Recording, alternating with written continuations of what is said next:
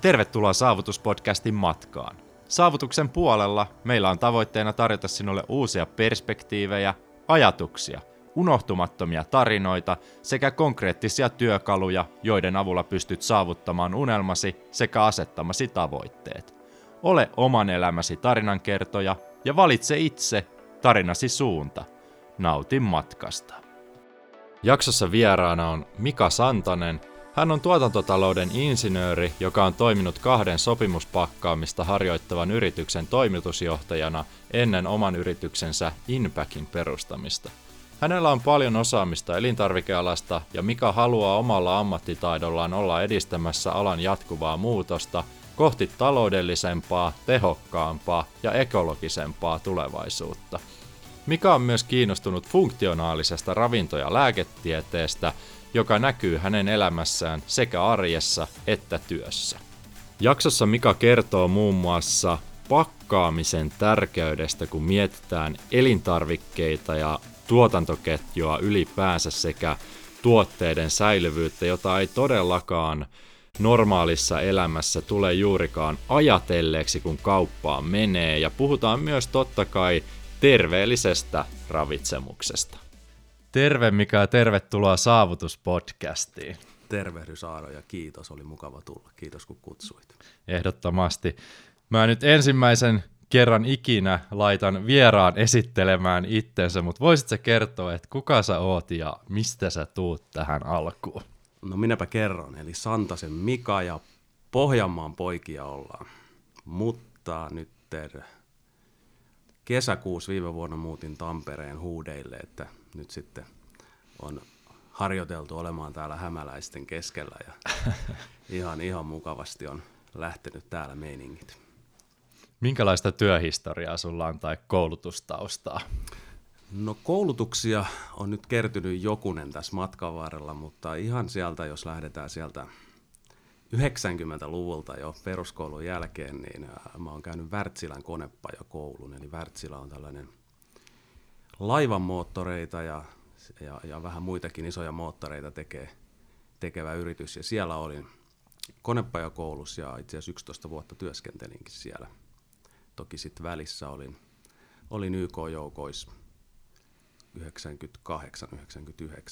reilun vuoden päivät ja, ja, ja sieltä tullessa sitten jatkoin opiskeluja ja olin, olin sitten tota ammattikorkeassa ja luin kone- ja tuotantotalouden insinööriksi, mistä valmistui 2005 se oli. Okei. Okay. Ja senkin jälkeen on vähän opiskeltu sitten, että vielä luin siinä opettajan pätevyyden noin kymmenen vuotta sitten ja vähän tein niitäkin töitä siinä olisiko kolme vuotta suurin, suurin piirtein. Semmoisia on koulutukset ja, ja sen jälkeen sitten olin 2010-2018, niin siirryin elintarvikealalle ja vedin kahta tämmöistä elintarvikepakkausalan yritystä. Mitäs toi siirtymä opettajan hommista elintarvikemaailmaan tapahtuu?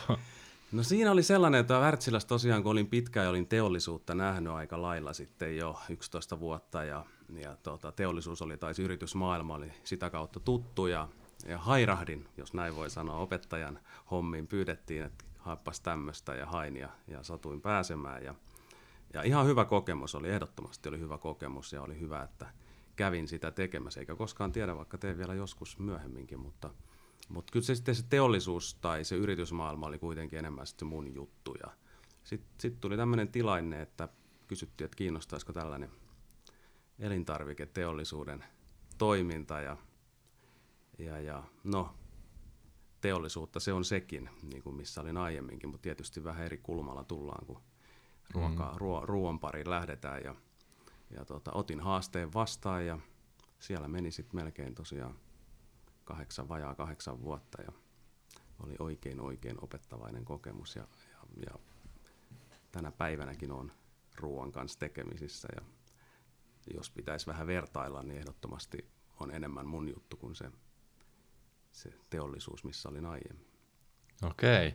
Mitäs sitten toi elintarvikeala, mua kiinnostaa ihan hirveästi se puoli, niin minkälaista sä käytännössä teit? Oliko sulla koko aika toi työura, kun olit sillä puolella edelleenkin jatkat siinä, niin miltä näkökulmalta sä sitä elintarvikealaa lähestyt? Sulla on vähän niin kuin pakkaustaustaa sun muuta, äh, joo, mutta silloin... miten se oli al- alun perin? No kyllä se, kyllä se sillä tavalla oli, että kun mä sinne töihin menin, niin en mä oikeastaan tiennyt elintarvikkeista muuta kuin sen kuluttajan näkökulman. Eli, eli se, kun me ostetaan kaupasta ruokaa ja valmistetaan siitä ravintoa sitten itselle, niin se oli oikeastaan se, mitä yleensäkin ihmiset ajattelee. Mutta sitten kun sinne sukelti syvemmälle ja, ja mä nimenomaan pakattiin niitä, eli prosessoita jalostettiin ja pakattiin, ja nimenomaan kuivia elintarvikkeita, niin väkisinkin sinne meni aika syvälle sitten ihan sinne, voisi sanoa sieltä ideasta sinne kauppaan, niin se koko väli, mitä siellä tapahtuu. Näki paljon raaka-aineita, näki paljon, paljon pakkauksia erilaisia ja, ja miksi tehdään niin kuin tehdään pakkaamiseen liittyviä asioita. Että siellä on paljon muuttujia. Siellä on paljon sellaisia asioita, mitä ei tule mietittyä niin kuin kuluttajana. Paljon myös oli opiskeltavaa ja on edelleenkin. Ei tässä nyt valmiita olla vieläkään, mutta se on ollut mm. hieno, hieno polku, polku päästä sellaisten asioiden pariin, mitä, mitä kuluttaa päivittäin ja vähän ymmärtää syvemmin niitä. Voisitko kertoa meille sellaisen lyhyen oppimääräin? Jo, voit itse päättää jonkun elintarvikkeen, joku kuivatuote, niin miten sitä lähdetään sitä pakkausmateriaalia esimerkiksi valitsemaan, tai miten elintarvike vali, valitaan ja mitä vaiheita siinä käytännössä on ennen kuin se pääsee sinne kaupan hyllylle asti? Joo, no okei. Ylipäätäänsä kun pakkausta tai jotain tuotetta lähdetään miettimään, niin se pakkaus on keskeisessä roolissa. Ja, ja sen pakkauksen tehtävä, tärkein tehtävä on suojata sitä elintarviketta. Joskus on myös tapauksia, että pitää suojata ympäristöä siltä elintarvikkeelta, mutta sillä on myös muita funktioita, että et se on myös media se pakkaus ja se on kuljetusta varten se pakkaus, eli siellä on monta, monta ajatusta ja se pitää olla oikeastaan, se on hyvä olla jo alusta asti mietitty, jos uutta tuotetta mietitään, niin se, mm. se, että jollain tasolla on mietitty, että minkälainen se pakkaus oli, mitä vaatimuksia sillä pakkausmateriaalilla on. Et me puhutaan tällä hetkellä paljon biohajoavista pakkauksista, kierrätettävistä pakkauksista, ja se on hyvä asia. Se on tosi hyvä asia, että niitä kehitetään, mutta mut siellä pitää koko ajan pitää mielessä se, että mikä sen pakkauksen tehtävä on. Että se saadaan se elintarvike turvallisesti sille kuluttajalle. Mutta se prosessi on yleensä sen tyyppinen, että kun jos otetaan ihan sieltä ideasta on idea, niin sitten aletaan selvittää, että, että nämä raaka-aineasiat, yleensä niitä pitää jalostaa jollain tavalla, eli, eli tulee useampaa komponenttia. Pitää miettiä, että kuka sen pystyy tekemään, eli kuka käytännössä sen pakkaustyön tekee. Tehdäänkö se itse, onko konekantaa tai tiloja tai mahdollisuuksia, vai tekeekö se joku sopimuspakkaaja ulkopuolisena. Eli tulee nämä yhteistyökumppaniasiat, tulee laatuasiat, mm-hmm. ja tulee tietyt kuluttajatarpeet siihen huomioitavaksi, kaupan tarpeet, kuljetukseen liittyvät asiat, ja, ja siitä se prosessi lähtee. Ja yleensä se on sellainen, sanotaan, muutamasta kuukaudesta vuoteen se prosessi. Et pahimmassa tapauksessa se on jopa vuosi, kun käydään läpi siitä, että päästään kaupan hyllyyn. Tämä on varmaan sellainen asia, mitä moni ei edes ajattele, että miten siinä voi mennä kuukausia tai vuosi ennen kuin ollaan siellä. Ja, ja sitten itse siellä tehtaassa, niin äh, Suomessa on hyvin valvottua, eli siellä on yleensä laatujärjestelmä, minkä mukaan toimitaan, ja on tietty prose- prosessi, minkä mukaan mennään. Ja, ja, ja kun on monta, monesti on vielä näin, että siihen liittyy niin kuin monta toimijaa siihen yhtä tuotteen pakataan, eli siinä on sidosryhmiä aika paljon. Siellä tulee pakkausmateriaalitoimittajaa ja, ja, ja yleensä koneisiin liittyviä tai pakkauskoneisiin liittyviä jonotusaikoja ja, ja siihen itse sekoittamiseen, jos niitä tehdään, blendataan niitä tuotteita, niin siihen liittyviä asioita ja varastointia ja kuljetusta. Ja, et se on aika pitkä, pitkä se prosessi, minkä mukaan mennään ja, ja niin kun se, mitä teen tänä päivänä työksi, niin liittyy nimenomaan tähän koko prosessiin ja sen, sen niin kun autan sitä kautta tämän alan yrityksiä tekemään asioita vähän ehkä paremmin.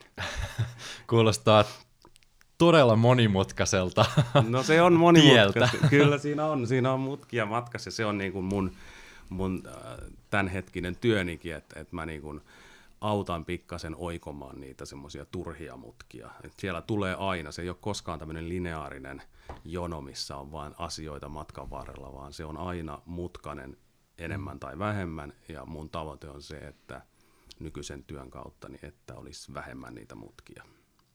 Kyllä. Se on selkeä, selkeä tavoite.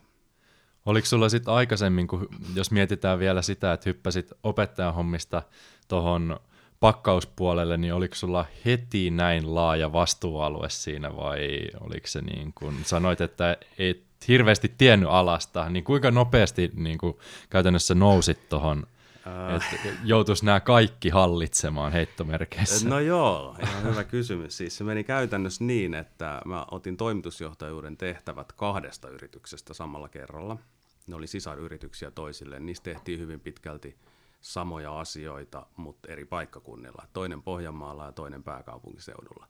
Mm. Ja mä käytännössä olin 70 prosenttia ehkä Vaasassa ja sitten loput pääkaupunkiseudulla. Mä viikon aikana reissasin aika paljon.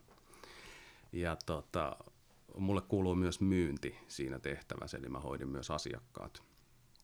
Ja oli kieltämättä ensimmäinen vuosi, kaksi oli aika lailla syke korkealla usein, koska piti imeä tosi paljon tietoa, piti koittaa hallita, piti käydä asiakkailla, piti tietää asioista ja, ja selvittää tosi paljon juttuja. Plus, että siinä oli myös henkilöstö vielä sitten muutama kymmenen ihmistä niin kuin johdettavana, niin kyllä se oli aika, aika semmoinen kova pätkä, kova pätkä se ensimmäinen pari vuotta, mutta kyllä siitä selvittiin ja, ja nyt sitten on kiva muistella jälkeenpäin, että se oli ihan, ihan mielenkiintoista aikaa. Voin kuvitella siis jatkuvaa oppimista. Osaatko, tämä voi olla vaikea kysymys, mutta ö, osaatko mainita jotain piirteitä tai sellaisia vahvuuksia, että minkä takia just sinut valittiin johonkin toimitusjohtajan paikalle, vaikka et hirveän kauan ilmeisesti ollut ennen sitä alalla itse asiassa? Jaa, hyvä kysymys. Mä, mä luulen, että siellä osittain mua tunnettiin jo ennestään, että mä en ollut ihan uusi kaveri tähän näille ihmisille, ketkä mut valitsi, niin mä luulen, että sillä oli, että ne tiesi, mitä mä oon tehnyt aiemmin, niin mä luulen, että se jonkun verran oli henkilö, henkilöjuttukin. Ja sitten myös se, että mulla oli tekninen tausta ennestään, mm. ja toihan on aika tekninen toimiala kuitenkin, vaikka mm. ruoasta puhutaankin, niin siellä pakataan teknisillä laitteilla, koneilla ja laitteilla, niin periaatteessa se, että on ollut teknisten laitteiden kanssa ja ymmärtää mun koulutus on myös niin kuin kone- ja tuotantotalous, eli sillä tavalla se koulutus istui aika hyvin siihen. Ja mulla oli myös kokemusta sitten jonkun verran johtamisesta, ei ihan hirveästi, mutta oli kuitenkin Aivan. kertynyt siellä Wärtsilä aikana, niin, niin tota, en, en osaa vastata tarkemmin, kun en tiedä mikä heidän ajatus oli, mm. mutta että veikkaan, että jotain tämän suuntaista se saattoi olla. Kyllä. Ylipäänsä tuommoinen elintarvikkeen tuonti sieltä jostain pelloilta tai mistä se nyt ikinä tuleekaan kaupan hyllylle, niin en minä ainakaan henkilökohtaisesti ole koskaan miettinytkään sitä, että miten pitkä se prosessi on, vaikka joskus aikoinaan on Prismassa itsekin ollut hyllyttämässä mm. kaiken näköisiä tuotteita, mutta en muista, että silloinkaan olisin ikinä ajatellut niin kuin yhtään pidemmälle, että kuinkahan pitkä prosessi tämä oikeasti voi olla, että nämä mitä ne nyt ikinä voi olla kaurahiutaleet tulee tänne mm. kauppaan tai miten ne on sinne alun perin saatu. Miten toi, jos nyt vaikka viimeisintä kymmentä vuotta miettii, niin onko siinä tapahtunut jotain suuria muutoksia tuon pakkaamisen suhteen, vaikka ekologisuuden tai jonkun kierrättämisen suhteen? Uh, no semmoinen iso muutos on tapahtunut tässä koko ajan vuosien mittaan, että koko ajan niin kuin tarkemmin ää, elintarviketehtaita jatkuvasti tarkemmin laatujärjestelmien muiden kautta niin kuin valvotaan. Eli ne kiristyy koko ajan. Ollaan tarkempia laadu, laadullisista asioista ja se tulee ihan tuolta kaupan puolelta ja muuten, että vaaditaan sertifioituja järjestelmiä. Että se kiristyy koko sen ajan, mitä olin kyseisessä tehtävässä ja edelleen sen huomaa. Sitten tämä ekologisuus niin mä sanoisin, että se on semmoinen viimeinen kaksi-kolme vuotta ollut semmoinen pinnalla. Tämä muovikeskustelu alkoi ehkä pari vuotta sitten ja, ja sen jälkeen alkoi oikeastaan tapahtua, että joku mulle sanoikin tuossa, joka pakkauksia myy, että on tapahtunut enemmän viimeisen vuoden aikana kuin viimeisen 20 vuoden aikana, siis kehitystä. Okay. Siis tarkoittaa käytännössä sitä, että isot yritykset on alkanut enemmän ja enemmän miettiä sitä, että miten me tehdään kierrätys parempaa, kierrätyksen kannalta parempaa laatua tai tuotetta ja, ja, ja tullaan näihin biohajoviin ja muihin. Et se on niin ollut hyvä puoli siinä, että kun se kysyntä, kysyntää selkeästi on, niin silloin on myös yrityksillä halua kehittää. Niitä on kalliita prosesseja kehittää ja mä uskon, että ollaan vielä aika alkutaipaleella siitä, mitä se tulee olemaan jatkossa. Mm. Et parempaan mennään, mutta mut vielä on aika semmoista, tietyt asiat vähän lasten kengissäkin jopa. Osaatko sanoa sellaisen kysymyksen, nyt kun on kaikki luomut ja lisäaineettomat tuotteet nosteessa, niin näkyykö myynnissä myös sen pakkausmateriaalin alkuperä tai kierrätysmahdollisuudet myynnissä? Kyllä mä uskon, että se näkyy. Että jos puhutaan vaikka luomusta, niin, niin silloin jos siihen tuodaan, tuodaan vielä semmoinen pakkaus ja se informoidaan vielä ihmisille, että, että tämä pakkaus on niinku kierrätettävä vaikka, vaikka kartonkipakkaus, mikä menee mm. kartonkikierrätykseen, tai biohajoava pakkaus tai jotain muuta, niin sillä on lisäarvo selkeästi siinä. Ja, ja sitä näkyy muuallakin kuin luomussa tällä hetkellä, että selkeästi halutaan niin kuin informoida sitä, että me teemme näin ja näin, ja tämä on meidän arvomaailma. Yrit, yritykset on, isotkin yritykset on tehnyt tämmöisiä strategisia päätöksiä, että luovutaan muovista X ajassa, ja sitten tuodaan korvaavia, ja, ja se kyllä kerrotaan asiakkaille, että ollaan tuomassa. Ja hyvä niin, koska niin kuin äsken itsekin sanoit, että ei, ei tule ajateltua sitä koko ketjua, niin ei se tavallinen kuluttaja välttämättä ajattele sitä, että no minkämoinen tämä pakkausmateriaali on, ellei hänelle kerrota sitä. Ja se on hyvä juttu, että, mm. että se kerrotaan. Tämä on tämmöinen murrosaika, niin sitten kun aika kuluu vähän eteenpäin, niin siitä tulee itsestäänselvyys jossain vaiheessa, että ne on kierrätettäviä tai ne on, ja nykyäänkin ne on ihan monet hyviä kierrätyksen kannalta, mutta koko ajan mennään siihen suuntaan, että, että sitä kaatopaikkajätettä vaikka tästä alu, alumiinista tai jostain luovutaan siellä pakkauksessa ja korvataan sitten muilla mm. muilla, mutta, mutta se on myös, niin kuin mä sanoin tuossa aiemmin, että pakkauksen tehtävä on suojata elintarviketta, niin se pitää pitää koko ajan mielessä, koska me voidaan tehdä myös iso vahinko sillä, että me otetaan semmoinen pakkausmateriaali, mikä ei, ei suojaa sitä riittävästi, niin, niin me mennään vähän ojasta allikkoon ja meidän säilyvyydet huononee ja tuote saattaa pilaantua herkemmin, niin sittenhän sillä ei ole mitään merkitystä enää sillä pakkauksella, jos se itse pääasia ei toimi siinä. Niin, niin totta, totta, että jos muuten pakkauksen ansiosta tuote säilyy vuoden ja sitten säilyykin vain viikon, niin kyllä se aika Juuri kiireesti näin. pitäisi saada sieltä kaupan hyllyltä pois tai kauppaan ylipäänsä. Juuri näin, totta. Mites tota, jos miettii vaikka, mm, jos tulee joku, voit itse mainita, jos tulee joku elintarvike äkkiä mieleen, jossa olisi muutet, muut, muuttunut esimerkiksi muovipakkauksesta vaikka nyt siihen kartonkipakkaukseen tai johonkin paperiseen pakkaukseen, niin näkyykö se myös hinnassa? Onko se kalliimpaa sitten pakata johonkin muuhun kuin muoviin? No yleensä kun kehitetään uusia materiaaleja, niin ne on aluksi kalliimpia. Ei aina näin, mutta monesti on näin. Mutta ehkä nyt ekana tuli mieleen, että, että esimerkiksi tuolla, mä en nyt siellä toimi itse, mutta tiedän, että siellä on muuttunut, niin on tuotu esimerkiksi kun kalaa kuljetetaan mihin pannaan jäitä ja tuoretta kalaa, niin siihen on tuotu kartonkipohjainen pakkaus, ehkä voi olla jo pari vuotta sitten, kun tämmöinen tuli.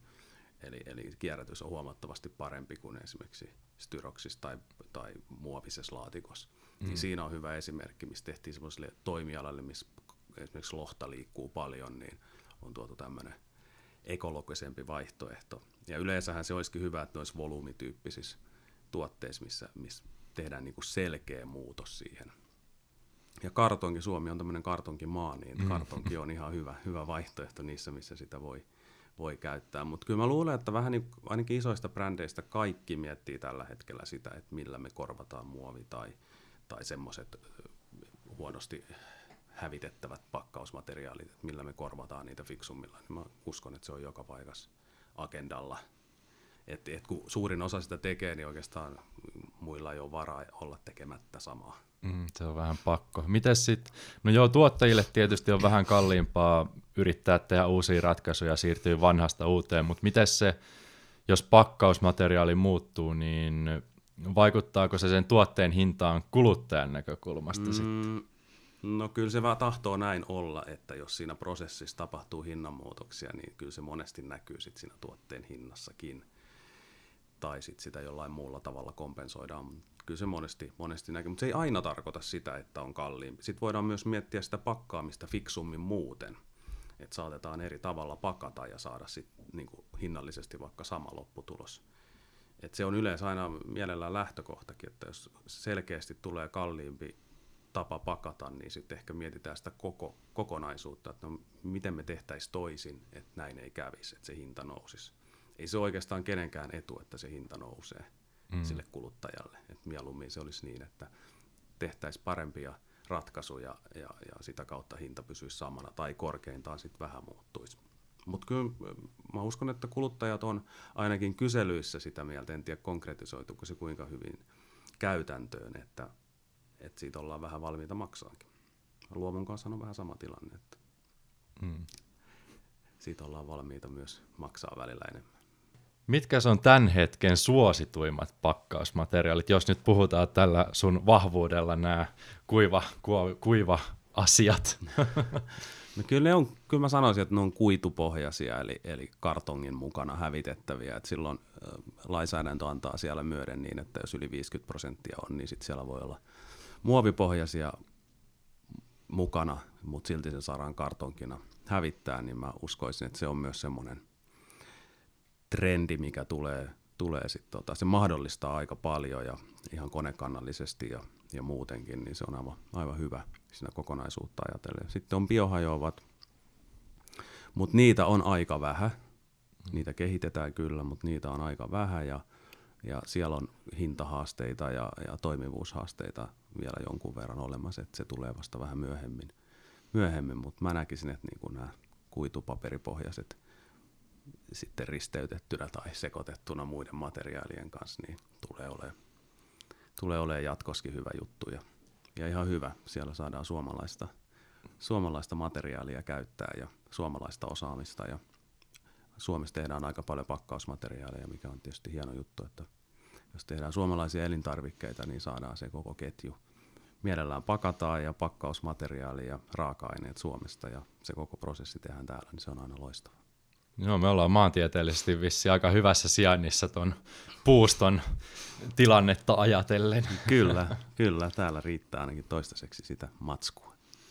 Onko nyt tiedossa mitään sellaista täysin uutta, mitä ei vielä markkinoilla ole, mutta mitä yritetään saada, niin kuin just, just mietitään tuollaista elintarvikkeiden suojaamista pakkausten muodossa? No, materiaalin suhteen varmaan kehitetään ja on tulossa, en tiedä niistä nyt tarkemmin, mutta mut sitten ehkä, ehkä semmoinen, mikä on ollut tulollaan jo monta vuotta ja aika vähän vielä käytössä on sitten, kun tuodaan teknologiaa vähän siihen pakkaukseen, eli tuodaan tämmöisiä älypakkauksia, niin se on periaatteessa olemassa se mahdollisuus tuoda ne vaikka heti, ja, ja sitä kehitetään jo yhdellä kauppaketjulla, tiedänkin, että on tämmöinen valvonta, valvontamahdollisuus siinä, että et, et valvotaan sitä, ettei kylmäketju katkea esimerkiksi kalatuotteissa.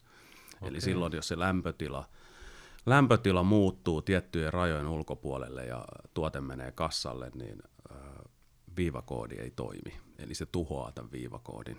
Okay, ja, ja wow. tämä on ihan, tää, mä uskon, että tämä tulee olemaan myös tulevaisuudessa niin kuin enemmän ja enemmän käytössä, eli, eli se valvonta automatisoituu sillä tavalla, että sitä ei tarvi. Meillähän on Suomessa hyvät kylmäketjut ja mm. logistiikka pelaa pelaa, jos ei lakkoja on niin ihan mukavasti, mutta tota, mm. mut, mut se on ihan hyvä, että siihen tulee tekniikkaa mukaan ja sama asia tulee päiväysasioihin varmaan tulevaisuudessa, että tekniikka tulee valvoon sitä tuoreutta ja, ja, ja sitä kautta se helpottuu myös kuluttajalle, kuluttajalle se, että sieltä ei pääse, pääse päiväykset, tai ainakin eihän se päiväys aina kerro sitä, että se on välttämättä tuoretta. Yleensä niissä on hyvät turvarajat, mutta aina voi sattua jotain siinä matkan varrella, mikä pilaa sitten se, että se suojaus ei esimerkiksi ole pakkauksen suojauksessa riittävä ja pilaa sen elintarvikkeen. Sitä ei välttämättä silmällä huomaa, mutta teknisesti sitäkin voidaan parantaa. Tekoäly varoittaa sitten siellä, että tämä on syömäkelvotonta, juuri että näin, juuri älä näin. maksa.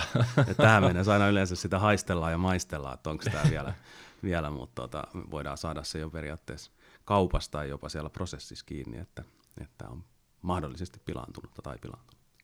Okei, toi on kyllä mahtavaa toi tulevaisuus monessa suhteessa. Eipä taas tullut tätäkään y- ollenkaan ajateltua, että se niin kuin, no totta kai se viedään tonne asti, mutta just oikeastaan Petterin kanssa edellisessä jaksossa juteltiin tekoälystä niin kuin terveyden näkökulmasta, mm. että saatetaan jotain ihmiseen asentaa tekoäly ja sitten se bongaan kuin syöpäsoluja sieltä ja ilmoittaa, että hei, meppäs hoitaa jotain tällaista, mutta Kyllä, okay, kyllä. Se... mutta kyllä tässäkin on terveydestä tietyllä tavalla loppupelissä kys- kysymys siitä, että, että ihmiset saa mahdollisimman puhdasta ja, ja niin kuin syömäkelpoista ravintoa, niin, mutta pitää aina muistaa, että Suomessa me ollaan tässä kuitenkin koko maailman mittapuus varmaan yksi parhaita tällä hetkelläkin. Mm. Meillä on niin hyvät prosessit ja valvonnat ja ketjut ihan sieltä pellosta kauppaan, että uskon, että aika, aika turvallisin mieliin saa olla. Mm, jos isossa kuvassa mietitään. Voitaisiin hypätä pikkusen taaksepäin vielä. Puhuttiin tuosta toimitusjohtajan roolista ja olit kahdessa yrityksessä mukana tai sisaryrityksissä ja teit sitä aika pitkään siinä. Hmm. Miten sulla niin kuin jaksaminen heijastui siihen, kun koko aika piti oppia uutta ja sisäistää lisää ja miten sä koit jaksamisen ja miten sä pidit huolta?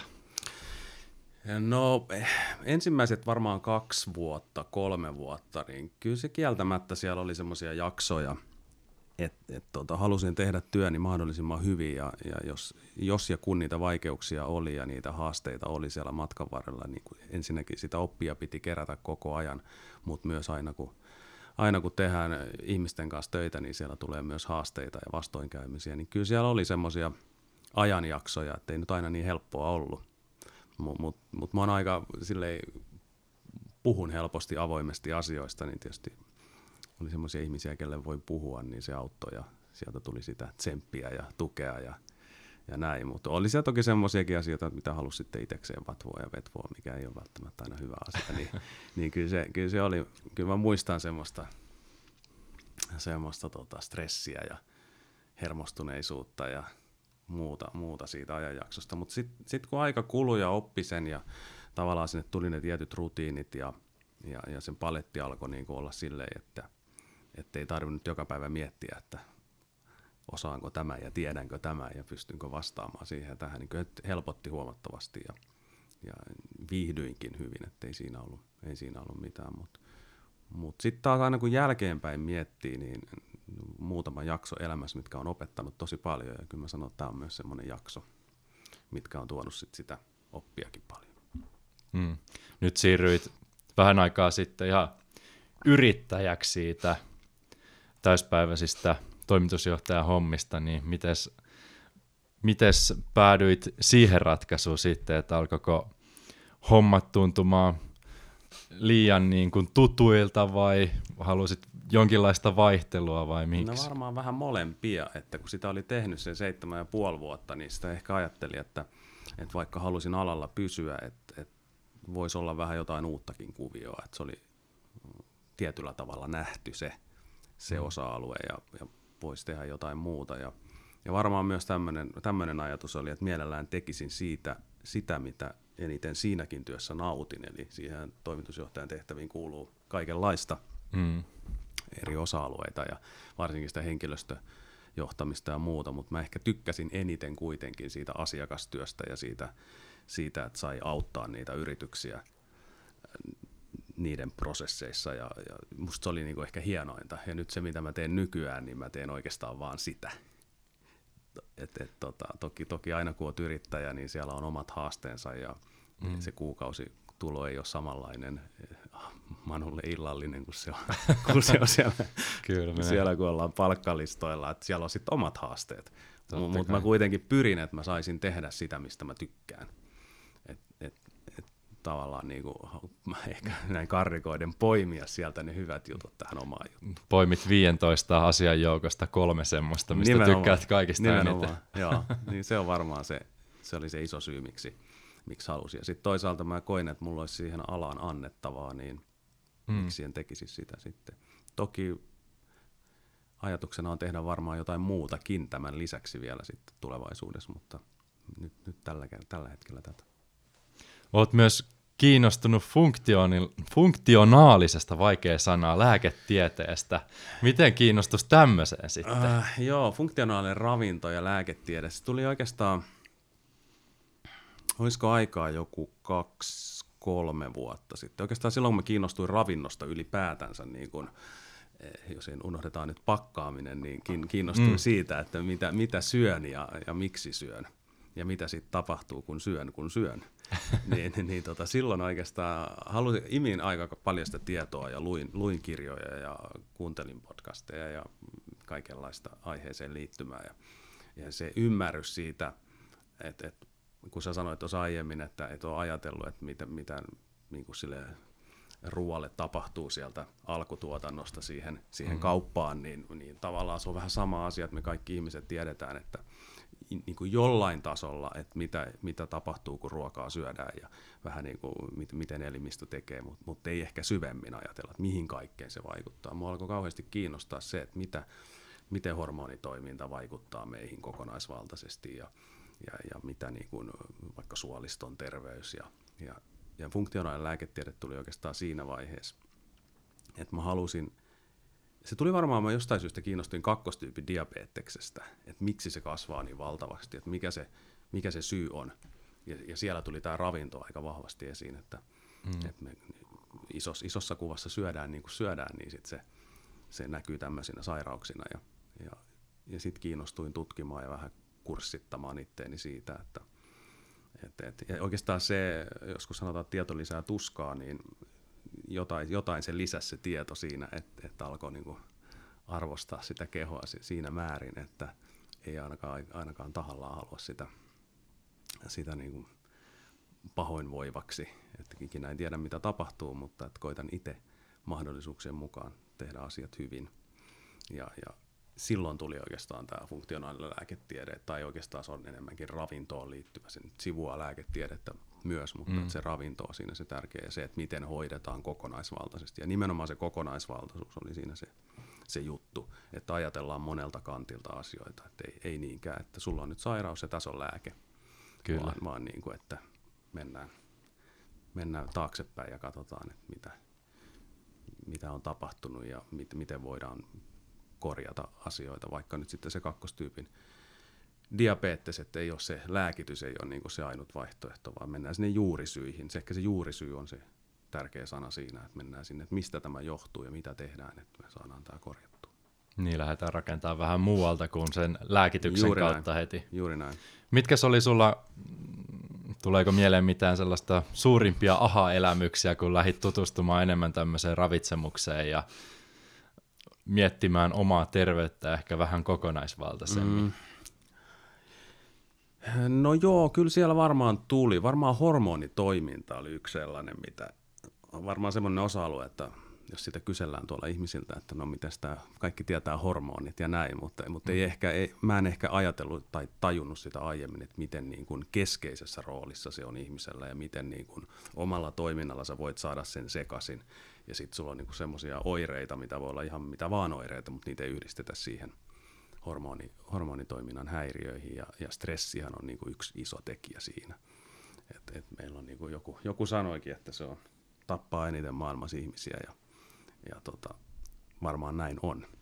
Että stressi aiheuttaa paljon, mm. paljon erilaisia sairauksia ja, ja hormonitoimintaa sekoittaa monellakin tapaa. Niin mä luulen, että se oli ehkä semmoinen isoin tähän mennessä tullut oivallus ja maksa on toinen. Maksa on jotenkin semmoinen elin, että mä en koskaan ajatella, että jotenkin sitä alkoi kunnioittaa sitä maksaa ihan eri tavalla, että miettii, että, että mitä, mitä niin kuin laitat sisääsi, että se niin kuin taistelee sun puolesta joka päivä, että, että mitä enemmän sä laitat huonoa evästä tai myrkkyä itteesi jollain tapaa tai näin, niin, niin se tekee töitä sun eteen, kunnes ei jaksa enää tehdä töitä, mutta että se oli ehkä myös semmoinen tietynlainen aha-elämys, että, että missä roolissa se on ja miten, miten mm hieno elin se on.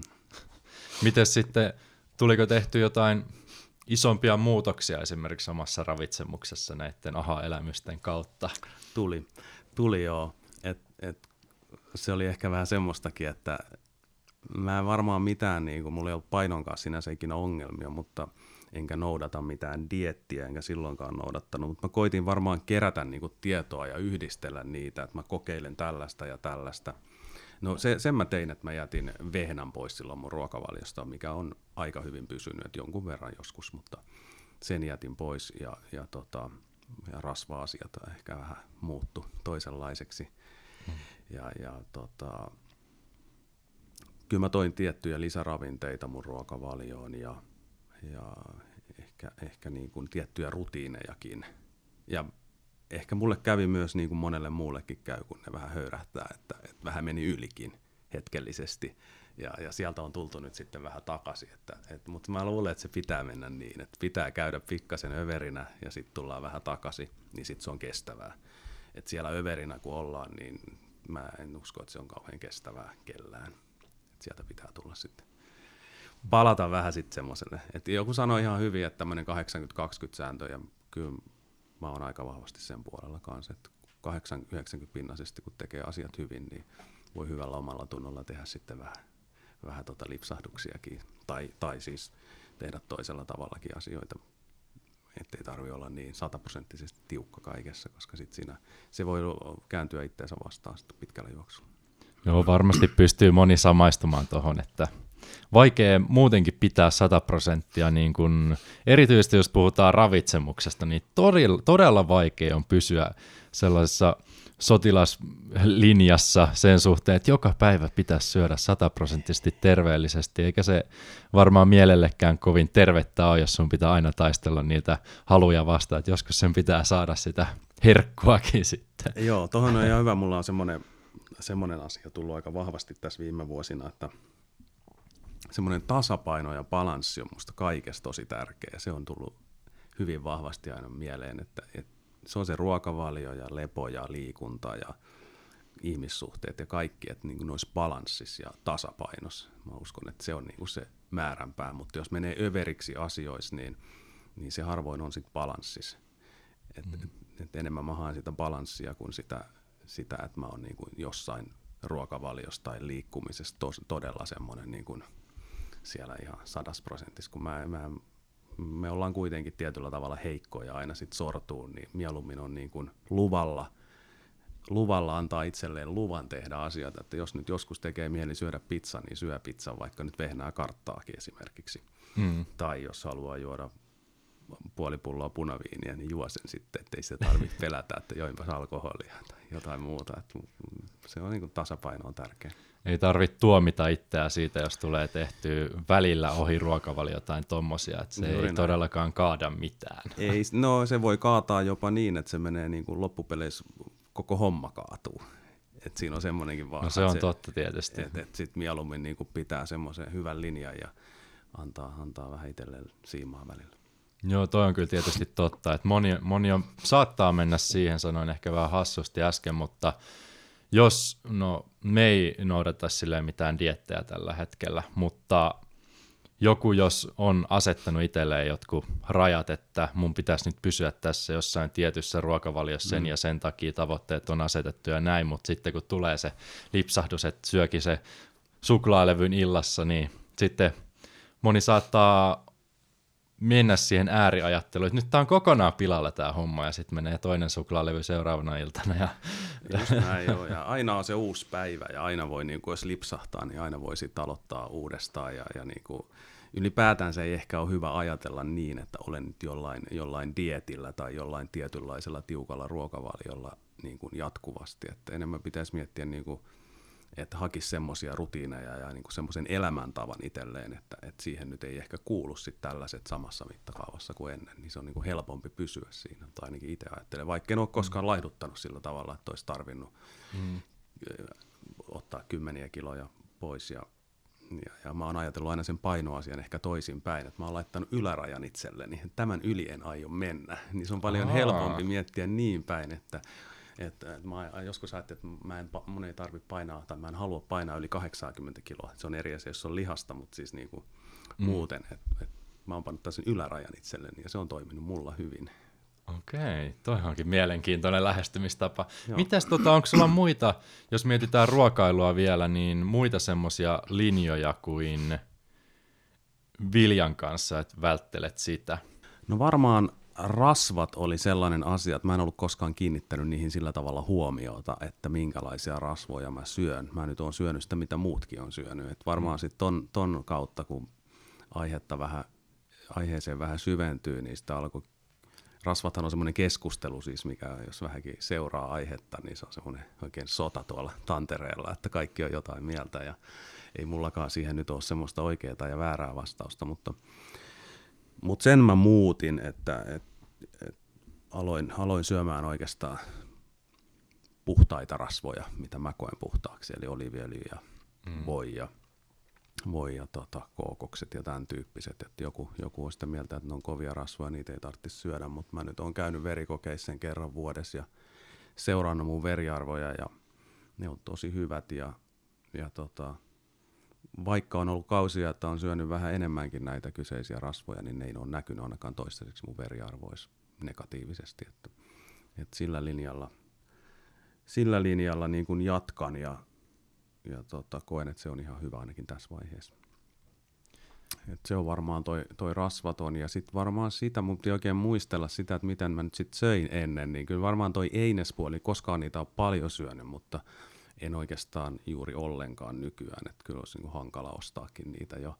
Mm. Ja mä mm. tykkään tosi paljon tehdä ruokaa, että se on mulle semmoinen vähän niin kuin henkireikäkin se ruoan tekeminen, että mä nautin siitä, niin, niin, niin musta se on kiva tehdä, tehdä itse aasta se ruoka ja, ja, ja sitten sit saa niinku itse, itse tuomita sitä, että onko tämä hyvää vai huonoa vai mitä tästä tuli, mutta välillä tulee hyvää ja välillä huonoa, mutta kuitenkin, että musta niitä on kiva, kiva tehdä ja se on semmoinen mukava, mukava hupi. Tietää tasan tarkkaan mitä syö. Tuo oli aika hyvä, että nostit tuon verikokeet ilmoille. Aika harva mun tuntemista ihmistä ainakaan käy verikokeissa silleen säännöllisesti, varsinkaan seuraten näitä. Jos on tietysti jotain oireita tai tauteja tai näin poispäin, niin niitä seurataan, mutta silleen muuten ihmiset ei, tai mä en, mä en välttämättä koe niin, että ihmiset olisi hirveän kiinnostuneita, että mitä, mitä arvoja siellä oikeasti näkyy. Itse käyn joka toinen vuosi verikokeissa, sä käyt joka vuosi. Ja... Viimeisen kolme vuotta, että en ole pitkään ja... käynyt, mutta sen aikaa. Mutta kuitenkin, tämä on sellainen aihe, mistä itse koen, että moni pystyisi hyötymään, varmaan lähestulkoon kaikki, mutta esimerkiksi just toi, minkä kovat rasvat, käytännössä kookosrasvat, nämä mainitsit, niin itsekin syön päivittäin ja ei ole veriarvoissa kyllä näkynyt. Joo, musta se on, se on jotenkin itselle helpompi, että kun käy niissä verikokeissa ja sitten kun syö jollain tavalla, niin, niin se on jotenkin helpompi perustella myös siinä vaiheessa, että, että on ainakin toistaiseksi ihan ok näin, että ja on hyvä tietää vaikka D-vitamiinitasot, ettei summanputikas syö liian vähän tai liikaa, tai musta se on hyvä tietää, hemoglobiinitaso on hyvä tietää, että tämmöisiä ihan perusveriarvoja, niin musta on ihan hyvä, että ne on, on, on tiedossa. En mä tiedä ainakaan mitä haittaa siitä olisi, se nyt ei ole iso, iso komento käydä, niin mielellään käy.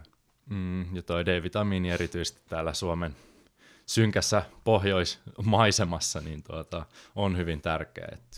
Ja just sanoin sulle tuossa, että pikkusen semmoista orastavaa flunssaa, mutta yhtään kertaa en ollut kipeä sen kolmen vuoden aikana, että et, et, tota, ennen olin aika usein kipeä, että kyllä mä luulen, että sillä ruokavaliolla joku vaikutus myös on siihen, että miten, miten pysyy terveenä ja siihen vastustuskykyyn, niin haluan ainakin uskoa, en tiedä onko näin, mutta pelkästään joku haluaa uskoa, niin pysyy terveempänä. No, mutta sehän on tutkittu myös se, että jos sä uskot olevasi terve, niin sä todennäköisesti myös pysyt terveenä, kuin että sä koko ajan, jos sullakin nyt vähän flunssa on, että jos sä olisit tässä silleen, että ei vitsi, tää flunssa on niin kova, niin ei se ne. kyllä jätä sua rauhaan niin kuin ainakaan yhtään sen nopein. Todennäköisesti tuntuu vaan pahemmalta ja se vähän niin kuin boostaat sitä flunssaa. Niin kuin kyllä, sinne. Eikä nytkään oikeastaan flunssaa, mutta vähän semmoinen pikkasen, että niiskuttaa silloin tällöin, mutta että mm. ei, ei voi sanoa, että olisi flunssa, mutta vähän semmoista pientä, pientä saattaa olla välillä. On sillä ehdottomasti tosi paljon ruokailulla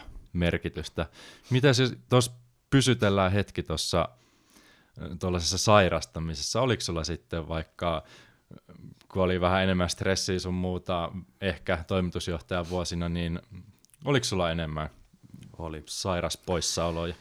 No en mä poissa ihan kauheasti ollut, mutta kyllä mä flunssas oli. Mulla oli semmoista niinku ihme, ihme flunssaa ja varsinkin silloin kun mä olin opettajana, niin toki se nyt ymmärtää, se ympäristö on semmoinen, että koulussa kun oot, niin niin tota, mulla oli siis monta vuodessa.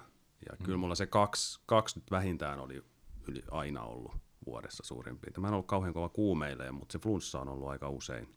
Mm. Usein ja tota, se, se kouluaika jäi tosi hyvin mieleen, että kun tuntuu, että kun oli terve kuukauden, niin taas oli joku. Ja, ja tota, siihen aikaan varsinkin, mutta kyllä mä olin. Ja stressi teki sen myös, että tietyn stressijakson jälkeen niin tuli aina sitten se flunssa. Ja, ja sitten sit, sit vaan aika paljon käytiin kuitenkin töissä, ettei se nyt sinänsä haitannut siinä, mutta, että, mutta on siinä selkeä ero, ihan selkeä. Johtuu nyt sitten ruoasta tai mistä ikinä johtuukaan, mutta että jostain syystä ei ole, ei ole tarvinnut nyt pitää koputtaa puuta, niin sairasta. tai avantouinnista. niin, voi olla avantouintikin, se on vähän tuore tuttavuus, mutta tota, niin voi olla, että se siitäkin johtuu. No se todennäköisesti auttaa sitten tulevaisuudessa. Kyllä. Me voitaisiin hypätä nyt tässä vaiheessa noihin viiteen kysymykseen. Okay. Olet saanut vähän, vähän miettiä Kyllä. etukäteen näitä. Ja ensimmäinen kuuluu, että mikä on sun lempikirja ja minkä takia? No mä tätä mietin ja viime vuonna luin aika vähän, liian vähän. Edellis- ja sitä edellisvuonna luin aika paljonkin, mutta ne kirjat liittyy aika paljon tähän aiemmin puhuttuun terveysasioihin ja, ja näihin ravintojuttuihin. Mutta mut sitten semmoinen kirja, mä jäin miettimään, että no mikä olisi vaikuttanut muhun eniten, minkä mä itse asiassa olen tajunnut vasta myöhemmin, että se vaikutti muhun aika paljon, Aki Hintsa voittamisen anatomia. Mä luulen, että aika, aika moni on sen kirjan lukenut ja, ja musta se oli aika vaikuttava kirja ja se oli semmoinen tietyllä tavalla herätti mua monellakin lailla. Se on hienoja tarinoita plus sitten se kokonaisvaltaisuus ja se Akin, Akin niin kuin ajatus siitä – kore, koren ympärillä olevista asioista laittoi aika paljon silloin miettimään ja itse asiassa aion kaivaa sen kirjaa ja lukea sen. Siitä on varmaan viisi vuotta, kun mä sen luin ja lukea sen vielä uudelleen. Että se on semmoinen kirja, mikä olisi hyvä lukea moneen kertaan ja, ja voisi suositella kyllä, kyllä kaikille luettavaksi. Moni on tota nostanut esille, itsekin on, on kyseisen opuksen lukenut ja se kokonaisvaltaisuus, niin kuin just tuolla alalla Aki on kuitenkin lääkäri itse, niin jotkut saattaa kokea, että lääkärit ei ihan niin kokonaisvaltaisesti välttämättä mm. lähesty, mutta ei mennä siihen. Lukekaa kaikki se kirja, nyt tuli varmaan olisikohan kolmas kerta, kun sitä okay. suositellaan jo tässä näin. Että... Mä sanon vielä tähän sen, kun kysyt siitä funktionaalista ravinto- ja lääketieteestä, niin hän oli yksi innoittaja siihen, miksi lähdin tutustumaan Aa. myös, että se, se oli myös siellä pohjalla.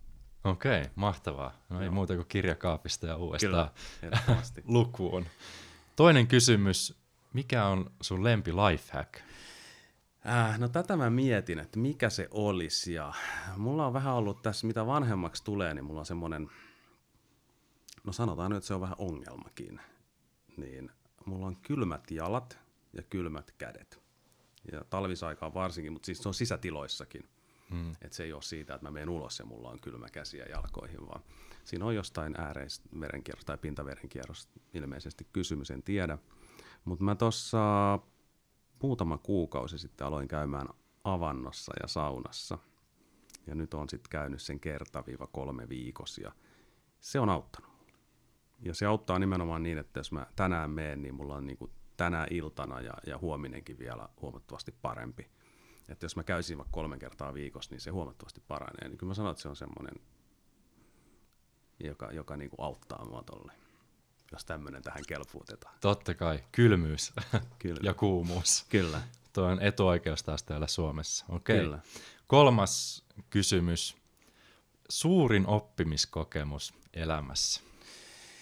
Äh, tätä piti vähän miettiä, mutta se tuli kuitenkin sit siinä mun mietinnässä aika nopeasti, että se on kun mä olin 21-vuotias, mä lähdin sinne, mä mainitsin ohimennen sinne YK-joukkoihin Libanoniin silloin, ja, ja mä olin aika nuori, nuori poika, ja se oli varmaan eka kerta mun elämässä, kun mut laitettiin aika kovan paikan eteen siellä, että et tota, mä en oikeasti tiennyt, mihin mä meen.